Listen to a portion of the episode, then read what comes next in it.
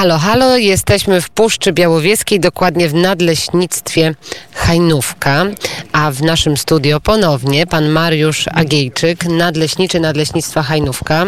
Witam serdecznie jeszcze raz. Witamy pana bardzo serdecznie i ja by chętnie wróciła do mm, tej emisji CO2, bo mm, o tym się dużo mówi w kontekście tego, że Puszcza Białowieska e, emituje teraz jeszcze więcej CO2 do, do mm, atmosfery. Jak organizacje, aktywiści się do tego odnoszą? Czy pan ma jakiś e, feedback, czy pan ma jakiś zwrot informacji na ten temat? No takich informacji ja nie posiadam, w jaki sposób y, organizacje oceniają ten stan y, rzeczy, który teraz ma miejsce czyli ta ilość martwego drewna, e, która emituje dwutlenek węgla do atmosfery. No, my jako Lasy Państwowe staramy się ro- rozmawiać i współpracować e, na każdym polu i po to między innymi były te konsultacje przeprowadzone i te zespoły eksperckie powołane, żeby takie rzeczy omawiać, jak zagrożenie p- zagrożenie e, bezpieczeństwa publicznego, ta ilość martwego drewna, gdzie naukowcy mają podzielone jakby zdania, jaką jest e, maksymalna ilość odpowiednia na hektar tego martwego drewna, e, jak to wygląda w puszczy. No dla mnie najważniejszym celem jako zarządcy tego terenu jest zachować unikalność tego i wartość przyrodniczą, jak również ciągłość lasów, no i przede wszystkim bezpieczeństwo i bezpieczeństwo pożarowe, tak. To jest bardzo istotne. W naszym studiu jest też e, Artur Hampel, publicysta, który też z leśnictwem wią- związany od wielu, wielu lat. Słuchał pan rozmowy z panem ministrem Pawłem Sałkiem? E, tak, słuchałem tej rozmowy, przysłuchiwałem się i byłem momentami bardzo zdumiony wypowiedziami pana ministra. Dlaczego? E, no tak, najba, naj, taką naj, najistotniejszą rzeczą, która mnie najmocniej uderzyła, to e, usiłowanie przerzucenia odpowiedzialności na organizacje pozarządowe, gdzie no chyba wszyscy doskonale wiedzą, że te organizacje pozarządowe nie ponoszą jakiejkolwiek odpowiedzialności. Tu mówimy o uwarunkowaniach prawnych. E, I pan minister no, powinien sobie zdawać sprawę z tego, że organizacje pozarządowe e, w świetle prawa takiej odpowiedzial- odpowiedzialności nie ponoszą. Mm, Powiem więcej. E, Organizacje te, choćby można by było tutaj sugerować, że ponoszą odpowiedzialność moralną e, za zaistniałą sytuację e, i za postępującą, za postępujący rozpad żywostanu w Puszczy Białowieskiej, to oni się nawet do takiej odpowiedzialności również nie poczuwają. Nie poczuwają się również do odpowiedzialności za szkody i straty, jakie są wyrządzone lokalnej społeczności, więc mm, tutaj nie można mówić o jakiejkolwiek, nie można mówić o jakimkolwiek przerzucaniu odpowiedzialności na organizacje, które takiej odpowiedzial- odpowiedzialności nie ponoszą. No, Ale to właśnie one najbardziej krzyczą, to one mają, jak widać, bardzo duże wpływy, bo ich y, głos był nawet usłyszany przez Komisję Europejską. Ale nie one podpisują dokumenty, nie one wydają decyzje. E, Podobna sytuacja jest e, z Trybunałem Sprawiedliwości Unii Europejskiej. No, Trybunał Sprawiedliwości Unii Europejskiej również nie ponosi odpowiedzialności, bo to nie jest organ, który ponosi jakąkolwiek odpowiedzialność. Mm, No, No, a z doświadczenia wiemy, że nawet Unia Europejska, kary. Komisja Europejska też nie ponosi odpowiedzialności. W zasadzie mm, to powinno dać pewien sygnał e, decydentom, politykom w Polsce, że e, że to oni podejmują decyzje i, i to oni w jakiś sposób będą rozliczani, jeżeli nie prawny, to, to przynajmniej polityczny. O organizacjach tych zielonych, o tych organizacjach, o tych aktywistach też ostatnio było głośno w związku z sytuacją w Bieszczadach. Tak, to są niektóre osoby, które tutaj protestowały w Puszczy Białowieskiej, znajdują się również teraz e, w Regionalnej Dyrekcji Lasów Państwowych w Krośnie. I co tam się dzieje? No, media tutaj już troszeczkę e, naświetliły temat e, tego sporu, który tam się dzieje, ale generalnie to jest przekalkowanie sytuacji z Puszczy Białowieskiej. My tutaj zresztą mówiliśmy parę lat temu, że jeżeli e, aktywiści osiągną już swoje cele, mm, choćby może nawet nie w pełni, bo pełnym ich celem to jest utworzenie, objęcie całej Puszczy Białowieskiej granicami Parku Narodowego, e, no ale osiągnęli już bardzo dużo, praktycznie unieczynnili tutaj całą gospodarkę w Puszczy Białowieskiej, to pójdą po prostu w Bieszczady i, i tam będą kontynuować. I mm, czego tam się domagają? Mam nadzieję, że no to mówią, tam używają tej samej retoryki, że, że wycinka jest nielegalna, chociaż ona jest legalna, no ale używają takiej retoryki, taką retorykę e, umieszczają w przestrzeni publicznej.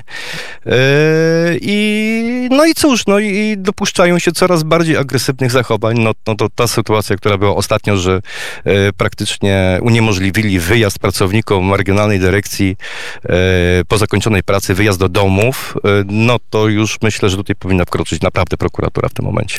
Pan Mieczysław Gmiter, który jest ze Społecznego Ruchu Obrony Puszczy Białowieskiej, jak pan patrzy tak globalnie na działania organizacji aktywistów związanych z naturą, tak jak oni siebie przedstawiają, to jaki pan widzi cel działalności y, tych organizacji? Mm, co oni chcą osiągnąć tym, y, tym, co robią? Y, panie redaktor, szanowni państwo, normalny człowiek, w każdym jednym kraju, normalny człowiek y, pracuje, y, dba o rodzinę, y, stara się zapewnić jej środki utrzymania, natomiast przedstawiciele tych organizacji, no, nazywają się tutaj akurat ekologicznymi. Żadni tam ekolodzy, bo w encyklopedii wyraźnie jest napisane, kto jest ekologiem. No. Ale jeśli ktoś nie ma pojęcia w ogóle i dla nich jest to sposób na życie, jest to sposób na życie. Y, ci ludzie nigdzie nie pracują, y, szwędają się po całej Polsce i po całym świecie. Y, z Puszczy Białowieskiej przenieśli się do Puszczy Karpackiej. Tam również obejmują te drzewa, całują i tak dalej. I, i no, no, drzewo ma to do siebie, że jeśli, tak jak człowiek, do pewnego okresu człowiek żyje, później umiera i z tego świata odchodzi. Tak samo każde jednego drzewa do pewnego czasu, jeśli nie zostanie wykorzystane, no tak się składa, że niestety no meble y, są y, z drewna, z deski i, no i, do tego również służy, y, służy las i do tego służy drewno. No, od gos, gospodarzami w Puszczy Białowieskiej do tego zawsze nawiązuje są zgodnie z ustawą o lasach państwowych leśnicy. Nie żaden tam niedomyty ekolog. No. No. Pierwszy raz um, mi się to coś takiego zdarzyło, przepraszam. Pan Mieczysław Gmiter, Społeczny Ruch Obrony e, Puszczy Białowieskiej. A pytanie do pana Artura Hampela. Jakie są główne organizacje ekologiczne? Jakie są główne organizacje, które protestują, które mają największy wpływ na to, co się w Polsce dzieje? Y, tutaj w ogóle, jeżeli chodzi o Puszczę Białowieską, trzymajmy się może tutaj tego regionu, bo to jest jakby najbardziej istotne w tej chwili, to y, najbardziej mm, zaangażowaną y, organizacją w protesty była organizacja Greenpeace Polska. Później oczywiście uczestniczyły również w tych protestach takie organizacje jak WWF Polska, Pracownia na Rzecz Wszystkich Istot, oczywiście, o której wspomniałem już wcześniej, która była jak gdyby inicjatorem tutaj rozwoju kornika drukarza. E, Fundacja Dzika Polska. E, zresztą mm, tutaj jest taka sytuacja, że tam ludzie e, pomiędzy tymi organizacjami również się mm, przebijają, to tam są takie troszeczkę drzwi obrotowe również.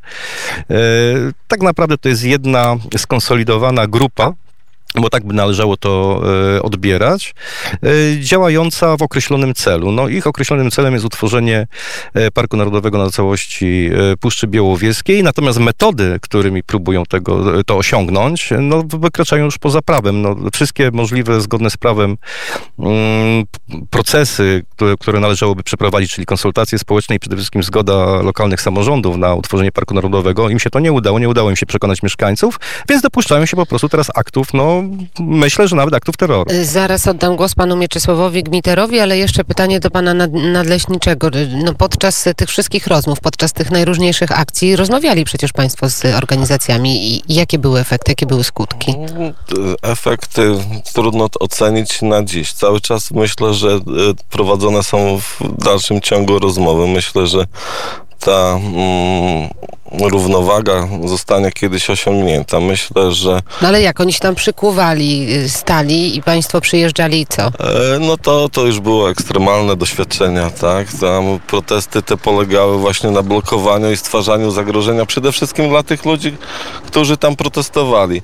Nasze działanie e, polegało na tym, aby tych ludzi w jakiś sposób zabezpieczyć. Nawet te głośne i w mojej ocenie nadużywane sformułowania, że Straż Leśna e, nadużyła siły. Ta siła może nie była w sposób jakiś wielki nadużyty, bo, bo oni wykonywali chłopaki po prostu swoją pracę, starając się zabezpieczyć tych ludzi przed jakimś nieszczęściem, tak? Bo to są maszyny, które w pewnych, yy, w pewnych zdarzeniach mogły ich uszkodzić. Tak? Mieczysław Gmiter y, tutaj prosił o zabranie głosu.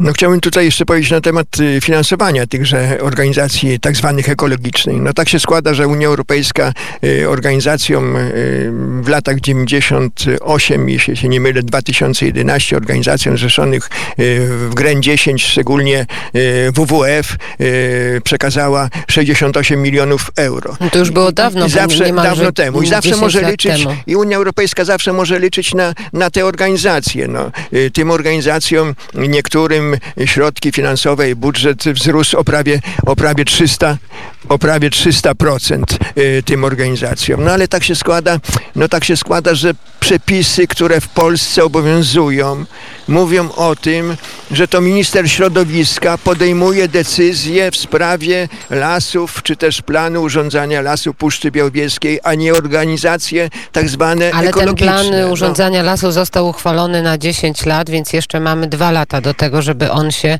zdezaktualizował.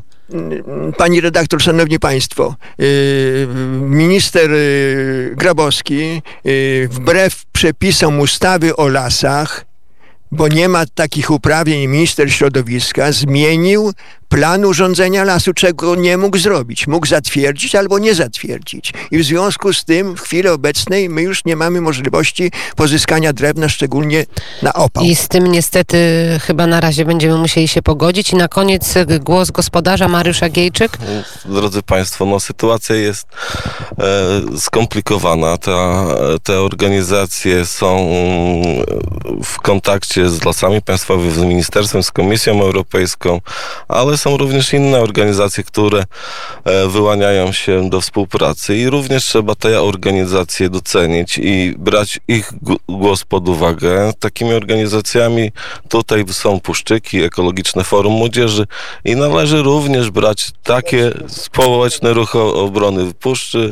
Także tutaj trzeba brać pod uwagę wszystkie głosy i od tego są lasy państwowe, żeby to pogodzić. I, I, i udaje się godzić? E, staramy się jak najbardziej, chociaż jest to trudne. Chociaż jest myślę... to trudno, kiedy jeździ, jedzie się przez puszczę i tak, się widzi to, no, co się widzi. To się widzi i dlatego, jeżeli jest sytuacja, w której e, jesteśmy na ten moment, to mam nadzieję, że będzie sytuacja, w której pewna inne grupy społeczne, w tym najważniejsi ludzie tutaj lokalni zostaną również zauważeni. Dziękuję.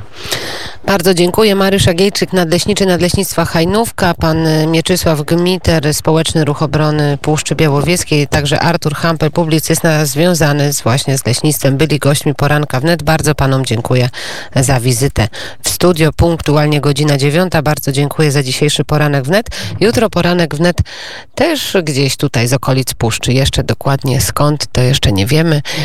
Może z Hajnówki, może z Białowieży, ale niech państwo na pewno zostaną z nami, bo my na pewno zostajemy na Podlasiu. Magdalena Uchaniuk poprowadziła, Jaśmina Nowak wydała dzisiejszy poranek wnet i już za kilka chwil przedstawi Państwu najświeższe informacje. Do usłyszenia.